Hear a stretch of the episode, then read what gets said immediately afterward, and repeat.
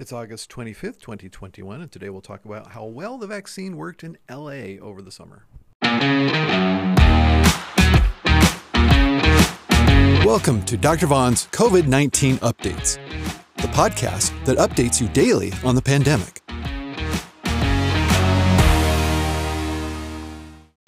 This week's MMWR from the CDC reports on a study done in Los Angeles from the 1st of May to the end of July. And they looked at the difference in case rates for COVID 19 between people who are vaccinated and those who are not vaccinated. They also looked at the rate of hospitalization between people who are vaccinated and people who are not vaccinated. And what they found was that during that period in Los Angeles, which started before Delta was really a thing and ended when it was absolutely uh, a very major portion of the cases that they were seeing.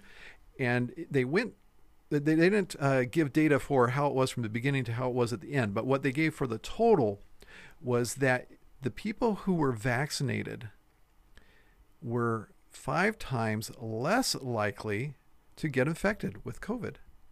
Quite a difference there. And then for hospitalization, the difference was much, much, much greater, showing that vaccines work more for keeping you from getting hospitalized than they do for keeping you from getting infected. And you were 20 time, 29 times more likely to need hospitalization if you weren't vaccinated than if you were. Incredible difference between those who are vaccinated and those who are not for the need for hospitalization in Los Angeles from May 1st to July 25th. You're listening to a Dr. Vaughn medical podcast you would probably love the Auburn Medical Group YouTube live stream. See Dr. Mark Vaughn and Dr. Gwen Vaughn every Monday afternoon at 4:30 Pacific Time. They discuss timely medical topics and answer questions from the live stream chat during the show.